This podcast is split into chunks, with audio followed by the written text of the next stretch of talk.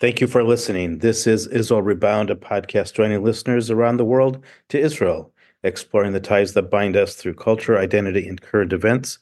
I'm Alan Potash in California, and I'm joined with my co-host and friend Liz Felser in Jerusalem. Liz, um, I don't want to start off on a on a negative note, but we're at about almost 100 days into this war uh, in Israel and uh, with Hamas. How, how are you seeing that unfolding? How do you see the 100 days impacting the country? And what other ways are you experiencing this? I don't want to call it a milestone, but 100 days is really long for any war in Israel. Yeah, yeah. Look, it is a it is a a, um, a marker that, on the one hand, I feel like probably we as an Israeli people didn't need any reminders because we we know when we feel how incredibly long it has been um, since October 7th. But on the other hand, the Jewish people is particularly good at finding ways to to remember and to mark time right i mean we can talk about that on a whole lot of religious and cultural levels but but it's definitely true and so there are going to be various things happening around this marking the 100 day point since the beginning of the war. Uh, obviously a lot of events around the hostages and the critical need to bring them home after 100 days, um, some mass prayer gatherings and and different type of events all connected to that 100 day um, and one of the things that i've started to see both on a media level and maybe a little bit on an anecdotal sort of person to person level as well is that you know, in the beginning of the war, it was incredibly clear that the main message was unity, right? We've talked about that the whole slogan of this war has been together we will prevail. And that idea of togetherness, of a united front, of that this was not the time to talk about any of our political or religious differences, that we were one Israeli people that would somehow face this and get through this together was a really important sentiment in the beginning of the war. But there is a question of how long does that last, right? At what point is it legitimate and maybe even necessary to go back to, yes, examining some of our political differences, the same issues that existed before the war still exist now, and how do we need to look at them differently because of the war?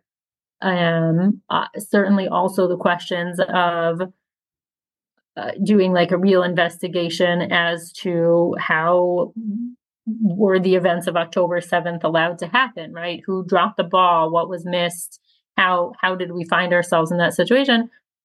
All those things I think now is when we're starting to see voices saying this this is the time to to reopen those things. We you know, we can't wait until the war is over, so to speak, because we see that this is going to be a very long war.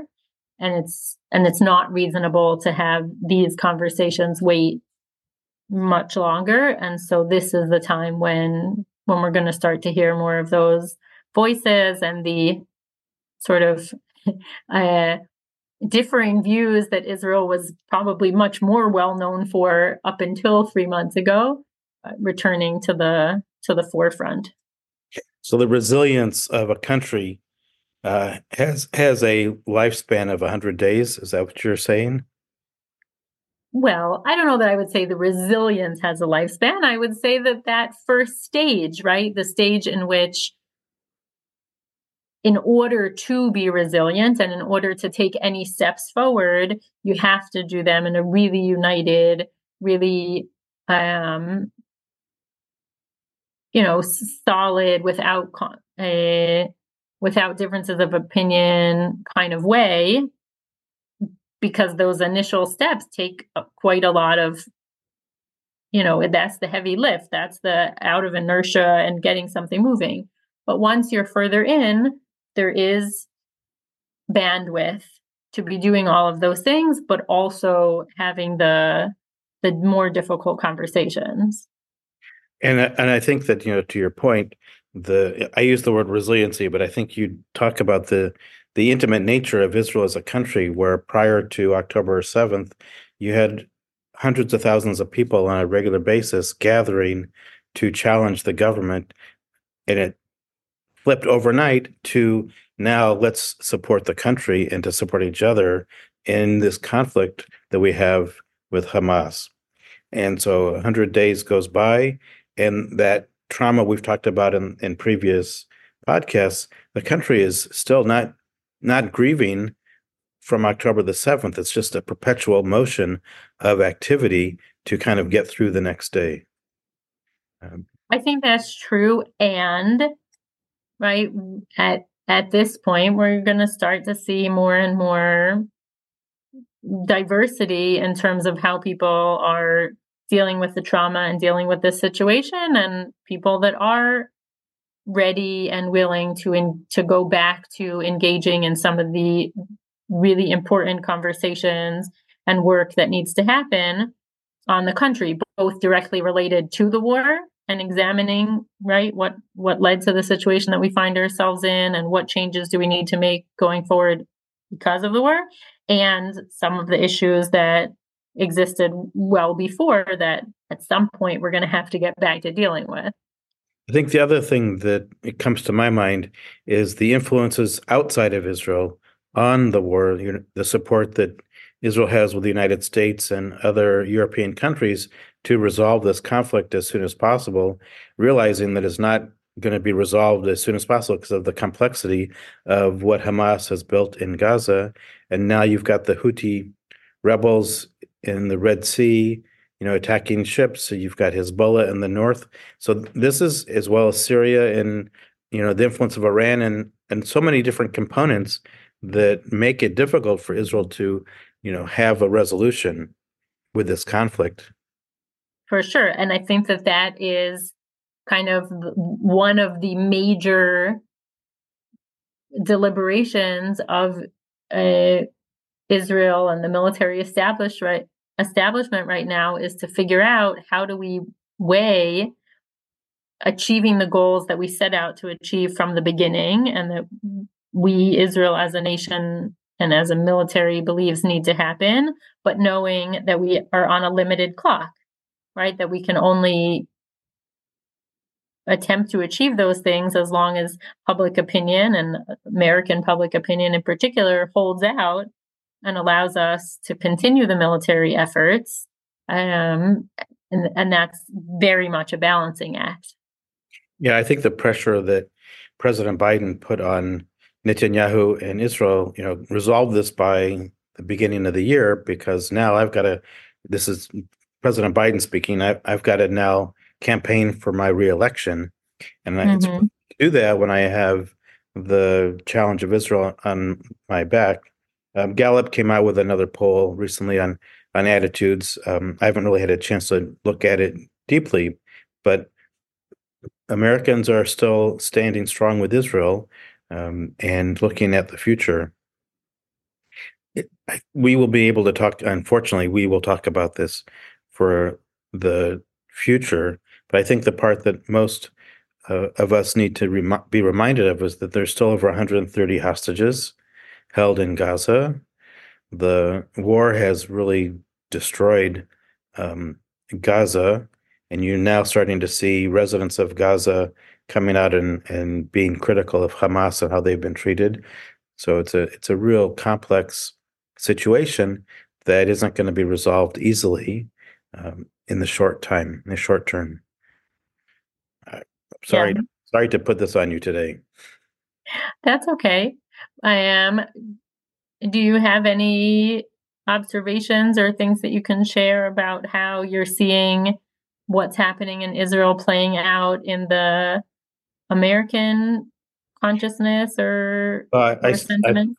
I, I, mean, it's a great segue because I was going to start talking about how that 100 days has impacted life in America as Jews, and that's the increase of anti-Semitism and the rise of anti-Semitism that we're that we're seeing on a daily basis, both on a personal level and also on a, a society level. You know, if we look at how the uh, situation took place with the presidents of University of Pennsylvania, MIT, and Harvard, and the pressure that they were under for not challenging, well, not admitting to, I would say, their moral courage of admitting that they would have to do something if genocide against Jews was language um, on the college was campus. called for on the campuses, yeah, yeah, right? Yeah. Yeah. And we're still seeing municipal uh, resolutions challenging Israel and supporting the Palestinians and Hamas. And again, the other day, there was a situation at a high school in New York where they had to cancel or close or shut down the baseball basketball game because of the rise of anti-Semitic languages that were or slurs that were targeted towards the the basketball team. So we're still seeing major um, incidents of public anti-Semitism or public hatred towards Jews in Israel that hasn't gone away, that continues to grow and fester in America. So that anti-Semitism piece we can measure by the hundred days as well, the discomfort Mhm. and the rise of uh, security needs. I mean, there was a situation last week where synagogues were getting bomb threats again. Um, it's called swatting, where um, mass uh, communication goes out to synagogues. Like, oh, we put we planted a bomb in your synagogue, and you know it's going to blow up in any any minute. So those kind of things have escalated also. hmm I think it's really interesting to think about the the leap. I don't know if that's a fair term, but of um, very public and strong pro-Palestinian slash anti-Israel sentiments on college campuses, but then moving to to high schools because at least in my mind the those sentiments on college campuses were coming from a a place of students wanting to align themselves with what they see as liberal um right and uh, causes. Um but also from administrations and we saw this very clearly as you talked about with the presidents of these uh, Ivy League universities right from the administration taking the viewpoint that they are deeply committed to protecting all forms of speech and right to protest. And in this case, to a fault, right? Protecting it so much so that even when it is endangering another group of students, they don't realize that there is a limit to how much one can say, but we have to protect free speech.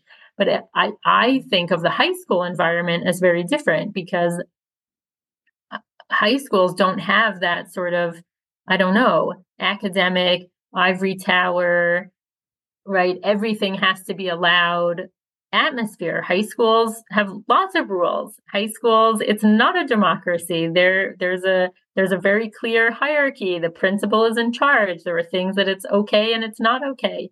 Um, there are, you know, there are dress codes and there are you know, you can't walk around with a T-shirt that has profanity on it in in a high school.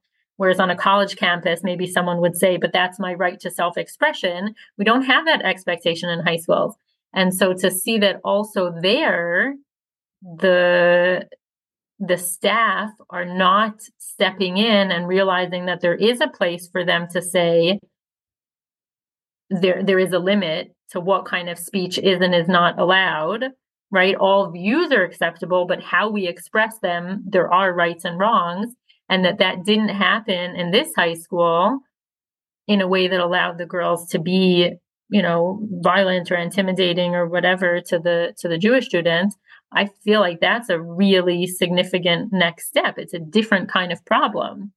It's coming from a different place that we we didn't know about really until now I, I think that you're you're touching on the the critical point of how the non-Jewish world is viewing anti-Semitism and this kind of attack towards Jews. They're not a, maybe they're not equipped to understand the level of hatred that is coming out of somebody's behavior. We saw that. So you see that in Congress, you see that in, on college campuses, you see that in municipal uh, city council meetings. Th- That people are protecting that notion of free speech and free expression that uh, they don't know when to step in. hmm I think we have a responsibility to educate people around that to be able to challenge institutions around it's not acceptable to allow that behavior.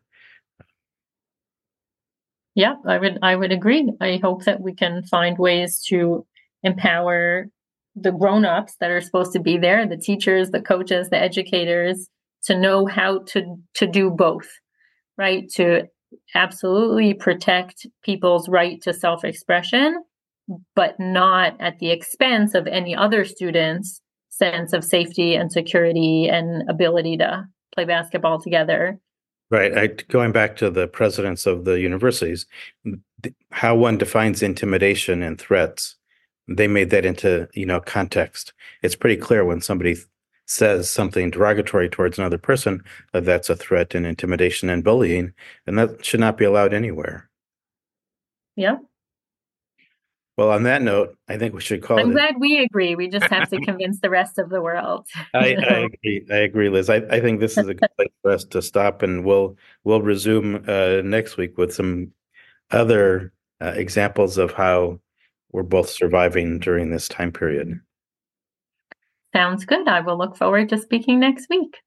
So, thank you all for listening. This has been Israel Rebound, and uh, wishing you all a good week.